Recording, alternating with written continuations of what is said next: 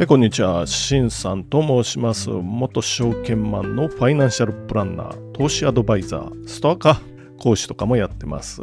こちら、関西は今日のお天気は、うーん、曇ってますね。っていうことで、まあ朝はね、曇ってるので、あったかいというか寒くないんですけれども、まあまだ曇ってますよっていうことで、気温がなかなか上がりはしないかなっていう感じの、今日は1月16日、月曜日、皆さんはいかがお過ごしでしょうか？これ、撮ってるのが今、お昼頃っていうことですよね。聞くだけちょっと気になる経済ニュースということで、まあ株、株価にインパクトを与えそうなこととか、あるいは個人的にちょっと興味がありそうなことを中心に、まあ、10分前後ぐらいでさせていただいてますよっていう感じです。じゃあ早速今日の一発目やっていきましょう。日経新聞の一面から客室乗務員週に勤務可能 ANA が制度副業や地方移住促進というニュースですよね。CA さんがまあ週2ぐらいの勤務でもいいですよとか地方に住んでもいいですよみたいなそういう記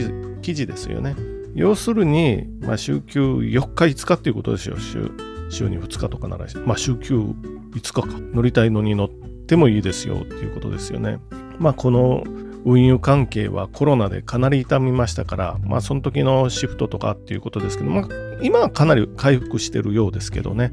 まあでも働き方の多様っていうことでですね、例えばパナソニックとかも週3日とか4日とかいう勤務が選べるみたいな、そういう感じですよね。まあこれで起こりそうなことっていうと、まあどちらかですよね。働き方の多様化と言いながら、契約社員みたいな人が20年ぐらい前からかなたくさん出てきてまあ言ったら使い捨てみたいにされてしまいましたよねロスジェネ世代は。ということでこっちの方になるのかそれとも、まあ、先週あたりに流れてたユニクロが給料上げますよっていうことでどんどんやっぱり今人手不足は確かなんで、まあ、働き方を多様化させながら条件を良くして人を集めるのかどちらに行くのかなっていうところですよね。ただ間違いなく外国人の年俸が年俸っていうか年収が高い人は今も日本企業に来てくれなくはなってきてるのでやお休み増やしたからといって、まあ、来るとはなかなか思えないんですけどね。もっと給料とあとは待遇も増やしながらっていうところですよね。っていうのがまず一発目のニュースでありました。で次のニュース。金利10年債上昇圧力続く。まあこれ日経新聞から。日本、10年債ってね、日本の国債のことですけどね、今週の国内債券市場は金利上昇、債券価格は下落、圧力が続きそうだ。前週は長期金利の指標となる新発10年債利回りが一時0.545%に上昇。日銀が長期金利の許容変動幅の上限をとする0.5%を上回った。っていうここまでの引用にしておきましょう。日経新聞からですよ。12月の20日かなまで日銀の長期金利の許容幅っていうのは0.25が上限だったんですよ。それを20日にいきなり0.5にしますよってなって、わっとこう、金利が一気に0.5%まで上がってきましたよ。まあ債券価格下落っていうことなんで、これは投機筋、まあ、ヘッジファンドとかが空売りしてますよっていうことですよね。高く売って安く買い戻す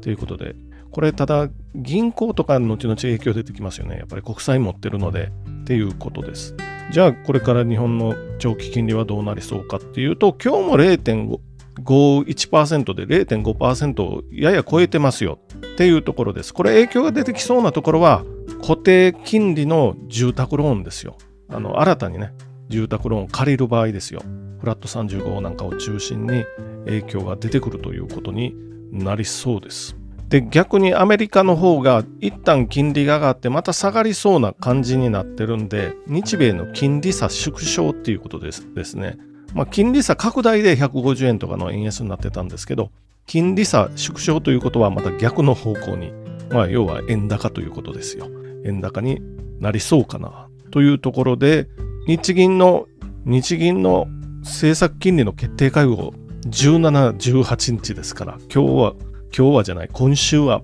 そういうイベントが通過ありますからね。これで金利が上がってくるか、それとも現状維持するのか、下がるということはまず日本の場合はないので、っていうことになりそうです。で、その日銀の金融緩和とかっていうことに関すると、今週の週刊東洋経済が日銀の宴の終焉とかっていう特集をやってたので、まあまあ読み応えがあるのかなっていう感じですよね、こので異次元緩和から戸締まりの時代へっていうことですよ。まあ日本だけね、要するにコロナ、コロナでジャブジャブにお金ね、世界各国配ったんですけれども、で、インフレになったと。まあウクライナのこともあってインフレになったんですけれども、アメリカとかヨーロッパは早々に金融の引き締めとかをやってきたんですけれども、例えばドイツなんかはゼロ金利から今2%ぐらい、2%近いんじゃないですかね、長期金利。なってますけど、日本は0.25から0.5に上がってるだけなんですよ。で、政策金利の方は未だにマイナスという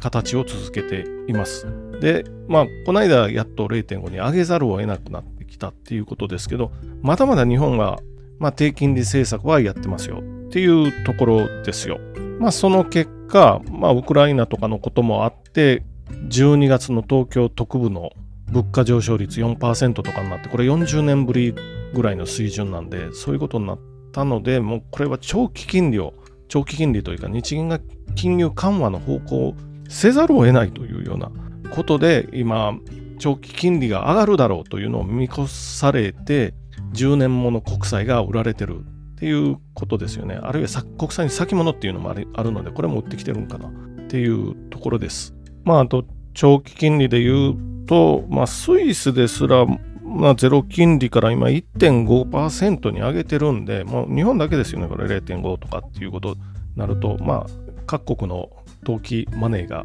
売りを浴びせてきてますよっていうことになってますよね。なので、